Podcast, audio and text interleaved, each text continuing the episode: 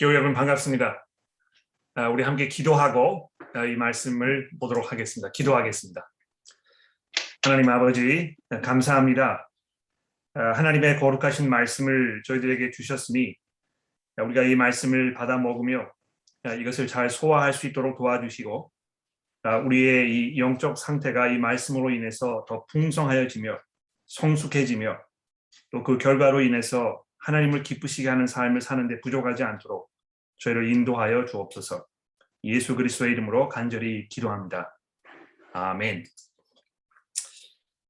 자, 이 고린도 전서를 통해서 사도 바울이 이 예수 그리스도의 십자가의 복음에 의지해서 또 우리가 그 복음을 따라 사는 그 삶이 어떤 것인가 이런 것들을 아주 구체적으로 아, 설명하고 있다 이렇게 이제 말씀을 드렸습니다.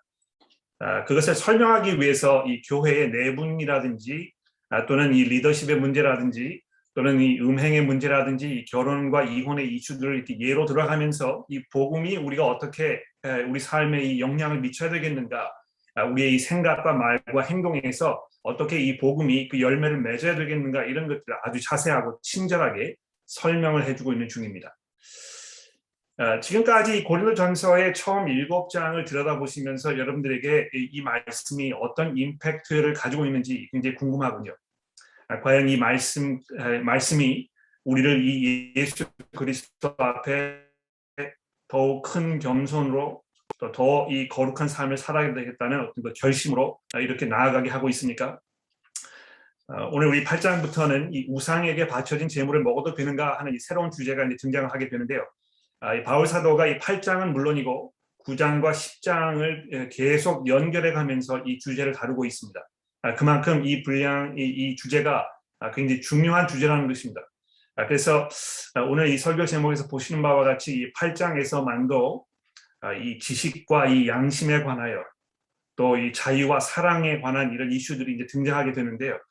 그 이슈들을 이해하는 데 있어서 이 복음이 어떻게 우리의 생각을 이끌어주는 이 가이드가 되는지 아, 이런 것들 우리가 이제 함께 살펴보도록 아, 하겠습니다. 네, 먼저 아, 본문 말씀인 이 1장 8장 1절부터 3절의 말씀을 우리 함께 읽어보면서 시작을 해보도록 하겠습니다. 우상의 재물에 대하여는 우리가 다 지식이 있는 줄 아나 지식은 교만하게 하며 사랑은 덕을 세우나니 만일 누구든지 무엇을 아는 줄로 생각하면 아직도 마땅히 알 것을 알지 못하는 것이요. 또 누구든지 하나님을 사랑하면 그 사람은 하나님도 알아주시느니라. 자, 이 대부분의 이 한국어 번역본을 우리가 읽었을 때는 이제 잘 분간이 되지 않습니다만 이 많은 영어 영어본들을 이를 보게 되면 아, 이 부분에서도 역시 이 바울 사도가 이 고린도 교회 성도들의 생각을 인용하면서 시작하는 것을 이렇게 표기해 놓았습니다. 그래서 아, 이제 제가 그거를 이렇게 반영을 해서 아, 다시 본문을 조금 읽어본다면 아마 이렇게 될 것 같아요. 예, 우상의 재물에 대하여 이제 말씀을 드려보겠습니다. 아, 여러분들이 말씀하기를 우리가 이제 다 지식이 있다 이제 이렇게 말씀하셨는데 우리도 그렇게 생각합니다. 그러나 여러분들이 말하는 지식은 여러분들을 교만하게 하지만 사랑은 덕을 세웁니다. 만일 여러분들 가운데 누구든지 무엇을 좀 아는 사람으로 자기 스스로를 여긴다면 그 사람은 아직도 마땅히 알 것을 알지 못하는 것이요. 또 누구든지 하나님을 사랑하면 그 사람은 하나님께 알려진 바 된 사람입니다. 아, 이제 뭐 제가 제 나름대로 좀 번역을 해보고 또 많이 이렇게 의역을 해서 아, 드린 것인데요. 이게 좀 본문을 읽으시는데 아, 도움이 되시기를 바랍니다. 여기 보시면 이 바울 사도가 이 두 가지 종류의 지식에 대해서 말씀하고 있다는 것을 우리가 알 수 있습니다. 아, 우선 이 사람을 교만하게 만드는 소위 말하는 이 지식이라는 것이 있다는 것입니다. 아, 이제 우리는 이런 종류의 지식을 아, 너무 잘 알고 있죠, 그렇죠? 성경 공부 시간만 되면 뭘 좀 아는 체 하면서 예, 자기 자신의 우월성을 은근히 과시하거나 또 항상 남을 가르치려 들기 때문에 사람들을 아주 피곤하게 만드는 이런 사람들에게서 발견되는 그런 종류의 지식인 것입니다. 바울 사도가 그런 그 지식 것을 참된 지식이라고 인정하지 아니하고 또 그런 사람에 대해서 이절에 그들, 그들은 마땅히 알아야 할 것을 알지 못하는 사람이라고 이렇게 꾸짖고 있다는 사실을 우리가 주목해 볼 필요가 있습니다. 여러분이 마땅히 알아야 할 것을 알지 못하는 사람이라고 얘기했을 때 바울이 말하려고 하는 것은 그 사람이 지식을 갖게 되었을 때에 그 사람에게서 마땅히 나타나야 할 어떤 그 태도와 모습에 관한 것을 말하는 것입니다. 그래서 이 세번역 2절에 보시면 자기가 무엇을 안다고 생각하는 사람은 아직도 그가 마땅히 알아야 할 방식대로 알지 못하는 사람입니다. 이제 이렇게 번역을 해 모았습니다. 그러니까 이 사람이 하는 그 행동, 그 사람에게서 풍기는 어떤 그 인상, 그 사람의 그 성품, 그 사람의 말, 이 모든 것들을 통해서 그 사람이 진정으로 이 참된 지식을 가지고 있는 사람인지 아닌지, 아니면 이 풍선, 이 풍선에 마치 이 바람이 잔뜩 들어가 있어가지고 이 허풍을 떠는 것 같은 그런 그 쓸모없는 종류의 지식을 가지고 있는 사람인지 우리가 알 수 있다는 말입니다. 어, 그렇다면 이 성경이 말씀하고 있는 참된 지식을 가지고 있는 사람에게서 나타나는 아, 그 태도와 그 모습은 무엇이겠습니까? 그것이 사랑이라는 것입니다. 아, 그리스도인이 하나님에 대해서 참된 지식을 가지고 있다면 그 사람에게서 이 사랑의 향기가 피어오르게 되어 있습니다. 그렇지, 그렇게 될 수밖에 없지 않겠습니까?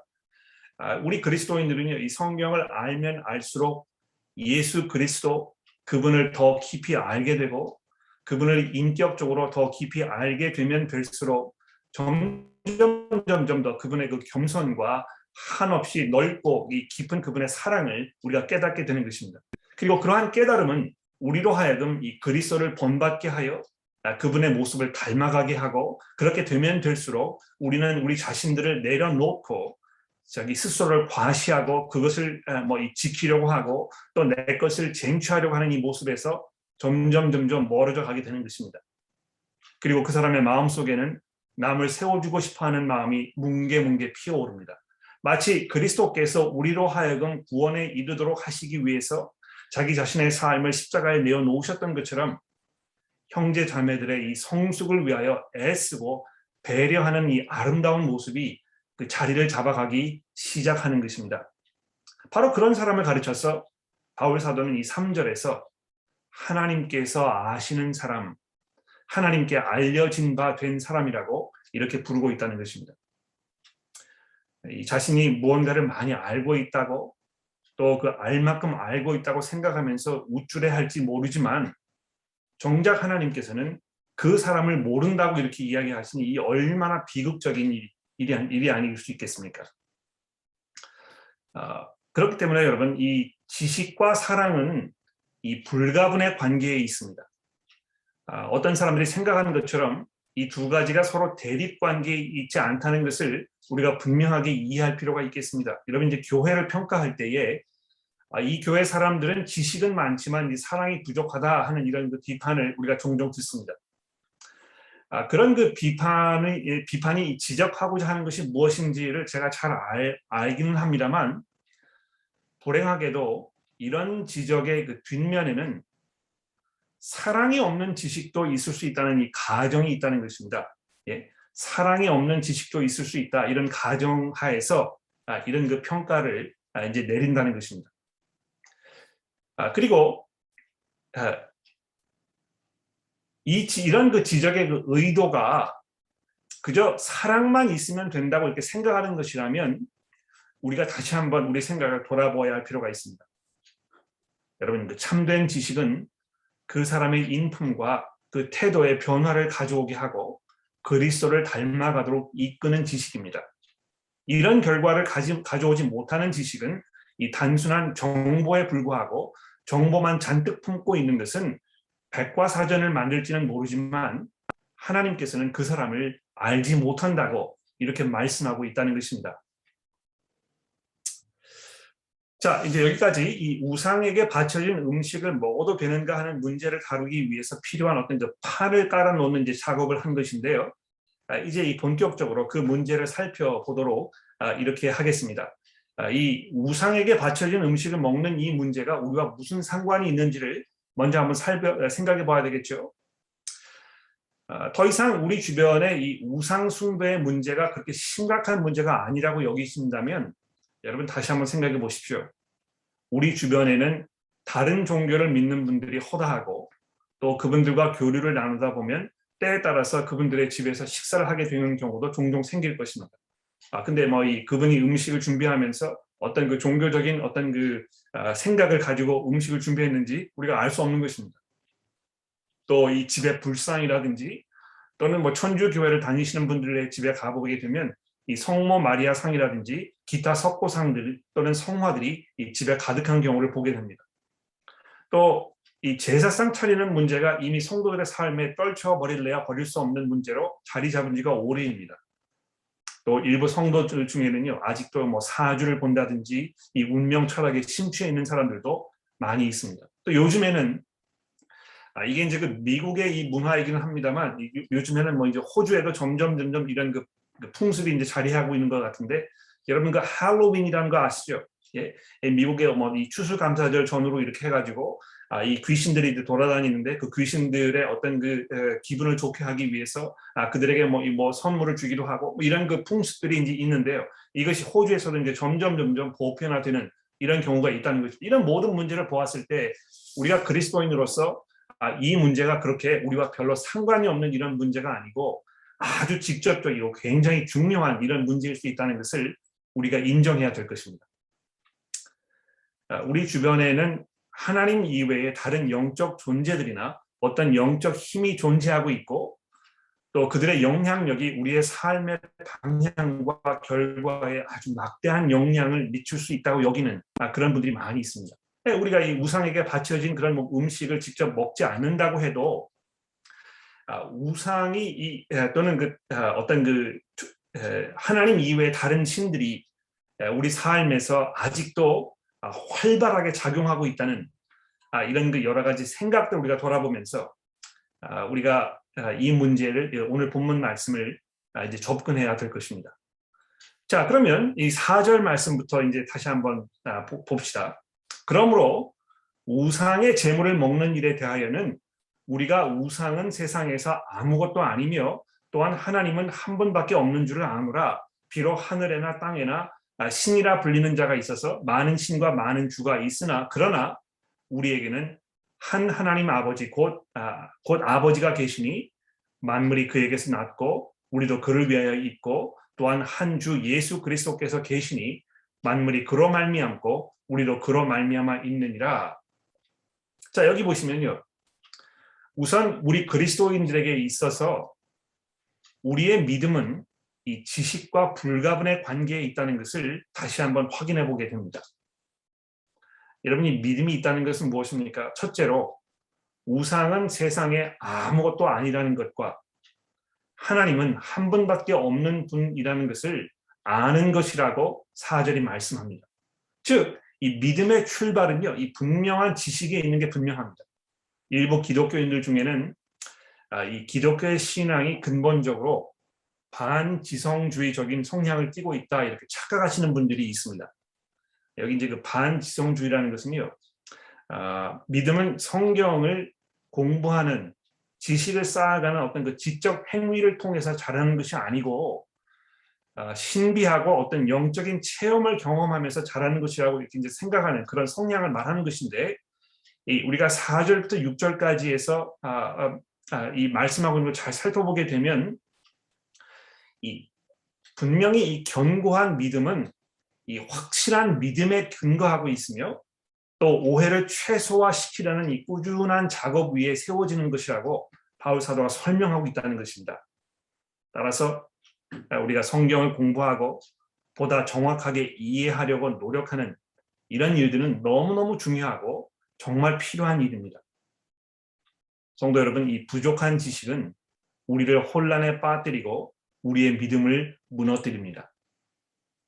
혹시 여러분들 가운데 이 성경을 사랑하는 마음이 부족하여 설교를 듣는 일이 힘드시다든지 또는 성경 공부 시간에 참석하는 것이 그렇게 중요하게 여겨지지 않는 분들이 계시다면 오늘 이 시간 다시 한번 잘 생각해 보시고 마음을 바꾸시도록 제가 부탁을 드립니다.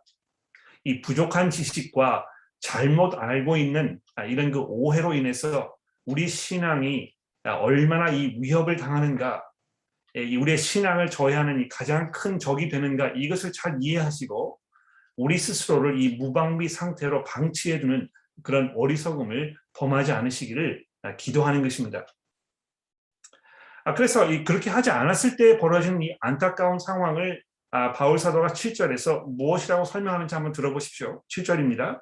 그러나 이 지식은 모든 사람에게 있는 것이 아니므로 어떤 이들은 지금까지 우상에 대한 습관이 있어서 우상의 재물을 알고 먹는 거로 그들의 양심이 약하여지고 더러워지느니라. 자, 여기 그 7절의 그 시작 부분을 이 주목해 보십시오. 그러나 이 지식은 모든 사람들에게 있는 것이 아니므로 아, 이 부분을 보시면 어, 지식이 있기는 하지만 그 지식이 그 사람의 삶에 아직 이 풍성하게 자리를 잡고 있지 못하기 때문에 알고 있는 지식보다는 과거에 익숙한 이런 습관에 의해서 생각이 좌지우지되는 이런 사람을 말하고 있는 것입니다. 여러분 이 과거에 어떤 그 미신적인 삶의 패턴에 아주 깊이 젖어 있던 이들은 무의식 중에라도 이전의 것들의 것들의 그 생각 속에 되살아나게 되어 있고 마치 자기 자신이 아직도 그 영향력 아래 속에 살고 있는 것처럼 착각하게 될 수 있습니다. 이 지식이 믿음, 아, 지식이 믿음을 아직 풍성하게 이렇게 연글도록 하지 못한 이런 상태이고, 그래서 그 사람은 양심이 아직 약한 상태에 있다고 사도 바울이 이렇게 말씀하고 있는 것입니다. 여러분 여기서 이 양심이라는 주제를 잠시 한번 생각해 볼까요? 아, 양심이라는 것은요, 아, 우선 굉장히 상대적입니다. 그렇죠? 사람들마다 서로 다른 양심 기준을 가지고 있다는 것입니다. 즉, 같은 행동도 사람에 따라서 서로 다르게 여겨질 수 있는데요. 아, 이 무단 횡단 경우를 한번 생각해 보십시오. 어떤 사람들은 뭐 이 신호등 기다리지 않고 길 건너는 것에 대해서 아, 그렇게 뭐 심각한 어떤 양심의 문제를 느끼지 않습니다만 또 어떤 경우에는 그것을 상당히 민감하게 이렇게 느끼시는 분들도 아, 우리가 보게 됩니다. 이 양심이라는 것은 자라온 환경이라든지 문화라든지 뭐 교육이라든지 이런 것에 따라서 좌우되기도 합니다. 그리고 무엇보다도 양심은 하나님의 말씀에 의해서 정화되고 다져지게 되어 있습니다. 물론 하나님께서 믿음이 없는 사람들에게도 양심을 주기는 하셨습니다. 아, 그러나 그 양심이 정말 하나님 앞에서 합당한 양심이 되기 위해서는 하나님의 말씀으로 재정립되어야 할 것입니다. 그렇지 않았을 때 그 양심은 약한 상태에 있는 양심일 수밖에 없는 것입니다. 둘째로 아, 양심의 가책을 느끼지 않는다고 해서 그 사람이 잘못이 없는 것은 아니라는 것을 이해하는 것이 중요합니다. 여러분 이 죄는요 아, 우리의 양심을 점점 점점 무디어지게 하고 죄에 대한 우리의 회개가 게을러지면 질수록 점점 점점 우리의 양심이 우리를 불편하게 하는 그 횟수가 줄어들게 되어 있습니다. 그러므로 이 나의 영심에 뭐 손을 얹고 내가 맹세한다 이렇게 이제 이 말하는 것을 우리가 함부로 하지 말아야 할 것입니다. 이 약한 양심만의 문제가 아니고요. 이 화인 맞은 양심이 있다는 것을 우리가 기억할 필요가 있다는 것입니다. 그렇죠? 세 번째로 어떤 상황에서도 양심에 거슬리게 행하는 것은 잘못입니다. 오늘 이 본문 말씀에도 사도 바울이 이 점을 이제 분명하게 말씀하고 있는데요. 비록 그 사람이 약한 양심을 가지고 있다고 해도 그 사람이 그 양심을 거슬리는 일을 하는 것은 잘못이라는 것입니다. 그래서 약한 양심을 가지고 있는 사람에게 그 양심에 꺼리 끼는 일을 하도록 자꾸 권하거나 또 이 그 어떤 그 사회적 압력을 가해가지고 거기에 할 수 없이 순응하도록 이렇게 하는 것, 이 굉장히 잘못된 것이라는 것입니다. 아, 제가 이제 그런 경우를 아, 본 적이 있습니다. 교회에서 어, 식사를 서로 나누면서 어, 성도 중에 한 분이 아, 예전에 이제 신앙생활을 하면서 자기의 배경을 비추어 보았을 때 성도가 이 술을 마시는 것이 신앙에 합당하지 않다 이렇게 생각하는 분이 있었습니다. 그것이 그 사람이 가지고 있는 이 하나님의 그 대해서 자기가 가지고 있는 이 양심이라는 것입니다. 내가 이것은 할 수 없다. 그런데 그 주변에 있는 다른 성도 여러분들은 그 문제에 대해서 다른 양심을 가지고 있는 것입니다. 그러면서 이, 이 술을 서로 함께 마시고 나누는 이것이 뭐 그렇게 큰 문제가 되겠느냐 생각을 하면서 그 약한 양심을 가지고 있는 그 사람에게 자꾸 마시라고 다 마시는데 뭐가 문제가 되겠느냐고 이렇게 하면서 이 압력을 강하는 것이죠.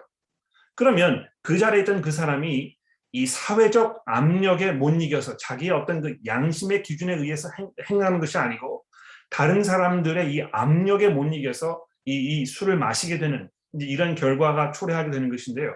그렇게 하게 되었을 때에 아, 이 사도 바울이 얼마나 이것이 잘못된 것인가 거기에 대해서 뭐라고 이야기하는지를 오늘 본문 말씀 마지막 부분에서 우리가 주의 깊게 생각해 볼 필요가 있는 것입니다. 이것이 그 사람을 무너뜨리는 것이고 그 사람의 신앙을 망치는 것이고 결국에는 이것이 그리스도를 향하여 죄를 짓는 것이라고 이렇게 아주 강하게 말씀하고 있는 것을 우리가 심각하게 받아들여야 할 것입니다. 네 번째로 이 약한 양심을 가지고 있는 경우라면 그냥 계속 그 양심을 가지고 있는 상태로 살지 말고 그것을 하나님의 말씀으로 건강하게 가꾸고 훈련시켜서 이것이 마치 어떤 그 근육을 키우는 것처럼 이 양심을 키워가는 일이 우리 성도들의 이 중요한 책임이고 역할이라는 것을 우리가 기억할 필요가 있습니다. 그래서 제가 다시 말씀드립니다. 여러분 이 하나님의 말씀으로 우리의 생각을 잘 정리하고 그래서 믿음이 흔들리지 않도록 하며 우리가 이 강한 양심을 가지고 올바르게 이 삶을 판단하고 상황을 잘 헤쳐나갈 수 있는 이런 지혜를 얻는 일이 굉장히 중요하다는 것입니다.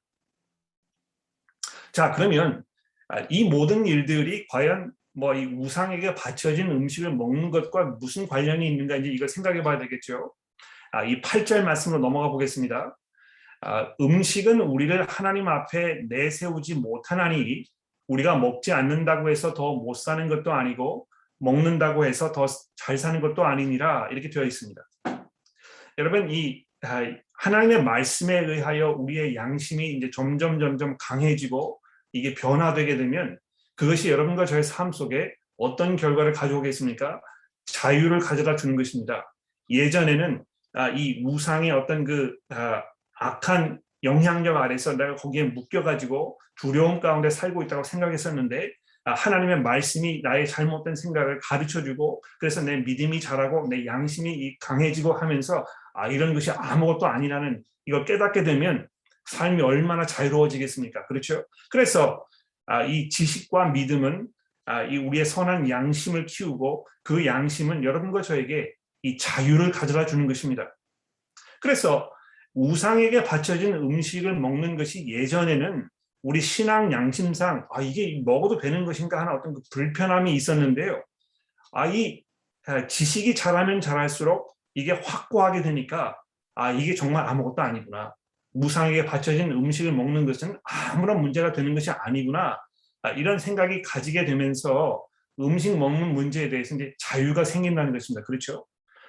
아, 그런데 아, 자유가 주어졌다고 해서 이제 우리가 이거를 그냥 뭐 만끽하고 이 즐기는 아, 그런 삶을 사는 것이 아, 나에게는 좋을지 모르지만 이것이 다른 사람들에게는 어떤 영향을 미치는가에 대해서 잘 한번 생각해 봐야 된다는 것입니다.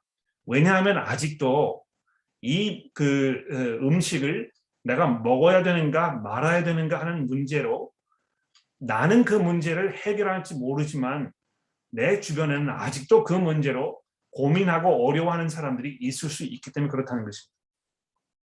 그래서 아, 이 먹어도 되는가 하는 이 문제를 다루면서 사도 바울이 가장 먼저 하는 이야기가 무엇입니까? 음식은 하나님을 우리 앞, 우리를 하나님 앞에 세우지 못하는 것입니다. 우리가 먹는다고 해서 뭐더 어, 어, 이로운 것도 없고 먹지 않는다고 해서 손해 볼 것도 없는 없다는 것입니다. 그러니까 아, 예, 여러분 그 이 음주의 문제를 생각해 보십시오. 여러분이 음주하는 문제를 아, 이렇게 생각하십니까? 내가 뭐 이 술을 마시는 것도 뭐 어, 그런 내가 술을 마신다고 해서 내게 더 이로울 것도 없고 내가 무슨 뭐 신앙 양심에 뭐이 어, 신앙의 기준에 해서 아, 술을 마시는 거를 내가 이 포기했다고 해서 내가 이 손해 보는 삶을 사는 것도 아니라는 것입니다. 굉장히 중요한 것 같아요. 아, 어떤 그 신앙 양심에 의하여 이 술을 마시는 문제에 대해서 한번 자유함을 느끼게 되면 그 다음에는 아, 꼭 내가 이 자유를 누려야 되겠다고 이 고집하는 성향이 아주 강합니다. 그러니까 내려놓지를 못하는 것입니다. 제가 전에도 말씀드렸습니다만 아, 이 복음으로 인하여 우리 삶 속에 자유가 아, 주어졌는데요. 오히려 그 자유를 우리가 만끽하기 시작하면서 거기에 노예가 돼가지고 더 이상 거기에서 헤어나지 못하고 바울이 지금 이야기하는 것처럼 이 음식 먹는 문제에 대해서 아주 이 자유롭고 또이 아, 그 아주 플렉시블한 아, 이런 그, 그, 그 입장을 가지고 있지 못하는 경우가 있다는 것입니다. 그래서 이 구절 말씀부터 하려는 그 포인트가 무엇입니까? 아, 먹는 것으로부터의 자유가 있어야 한다는 것입니다. 즉 먹어도 그만이고 먹지 않아도 그만이라는 그것보다 더 중요한 이슈가 우리 성도들의 삶 속에 있다는 것을 이해하는 것이 중요하다고 아, 이 구절 말씀이 얘기합니다. 보십시오. 구절입니다. 그런즉 너희의 자유가 믿음이 약한 자들에게 걸려 넘어지게 하는 것이 되지 않도록 조심하라. 우리가 이 믿음으로부터 시작해서 아, 죄송합니다. 지식으로부터 시작해서 믿음을 통하여 양심의 문제로 아, 와서 자유의 문제까지 왔습니다. 그렇죠? 지식을 통해서 믿음이 다져지고 믿음이 다져지니까 이것이 우리의 양심에 강하게 만들어주고 강한 양심이 생기게 될수록 점점 점점 우리의 삶이 자유하게 되지만 이 자유의 근본적인 결과와 목적 어, 어떤 그 근본적인 이유가 무엇이라고 얘기하고 있습니까? 사랑이라는 것입니다. 너희의 자유가 믿음이 약한 자들에게 걸려 넘어지게 하는 것이 되지 않도록 조심하라. 내 자유만을 찾겠다고 거기에서 아, 빠져 살지 말고 참 지식이 있는 사람처럼 남을 배려하고 겸손하게 나의 자유가 다른 사람에게 어떤 영향을 미치고 있는지에 대해서 깊이 생각해 보고 겸손하게 자기의 모습을 돌아보라고 이렇게 말씀하고 있는 것입니다.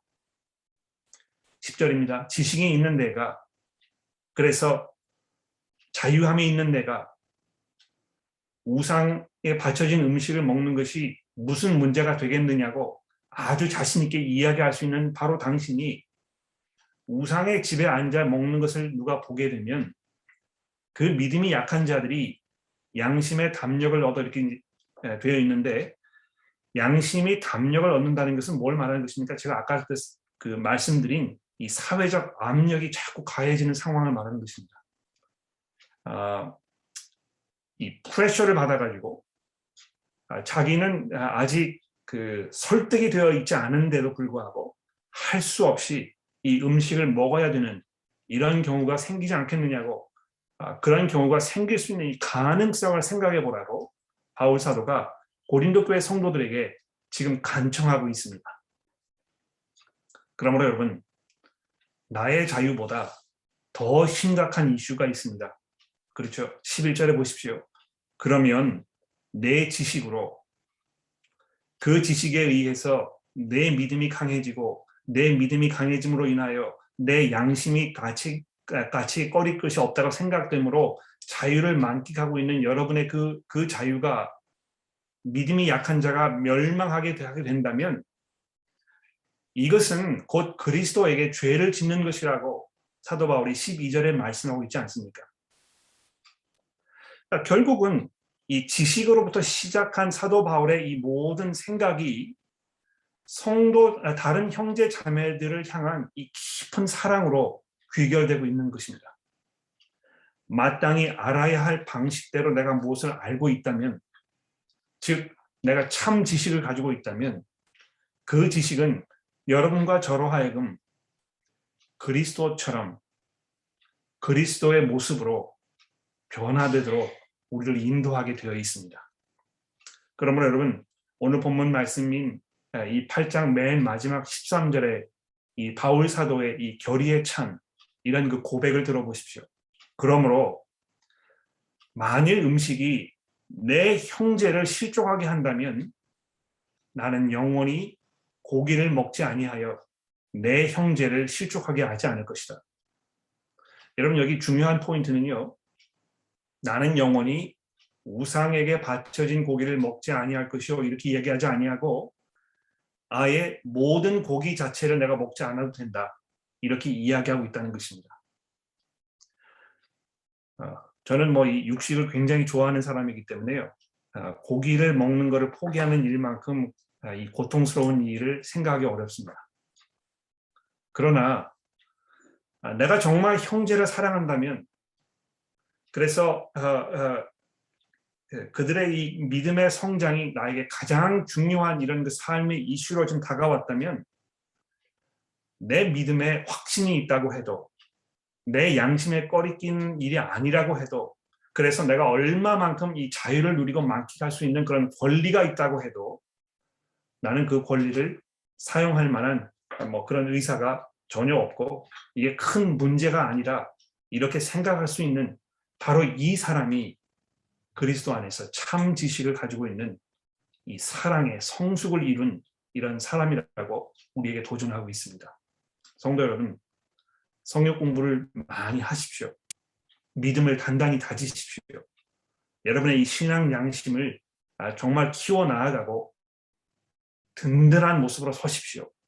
그러나 그것은 결과적으로 그걸 통해 아, 내가 편하고 아, 나의 이익을 추구하기 위해서 아, 거기에서 멈추게 된다면 우리는 무엇인가 착각하고 오해하고 있는 것일 것입니다. 우리의 참된 지식은 여러분과 저로 하여금 겸손과 사랑으로 남을 향한 배려로 우리 삶 속에 나타나야 할 것입니다. 기도하겠습니다. 하나님 아버지, 참 감사합니다. 저희로 하여금 복음을 통해서 예수 그리스도를 알게 하시고 그분의 그 사랑과 그분의 그 겸손과 오래 참음과 아, 우리를 향하신 아, 그 인내를 배우게 하셔서 감사합니다. 하나님이여 저희가 그것을 복음을 통하여 알게 되었사오니 아, 저희들로 하여금 그리스도를 닮게 하시고 우리가 그러한 마음으로 형제 자매들을 대할 수 있도록 도와주옵소서. 우리의 참된 지식이 우리의 삶을 변화시키며 우리로 하여금 다른 사람들을 향한 한없는 배려의 마음으로 나타날 수 있도록 우리의 믿음을 성숙시켜 주옵소서. 우리의 구주이신 예수 그리스도의 이름으로 간절히 기도합니다. 아멘.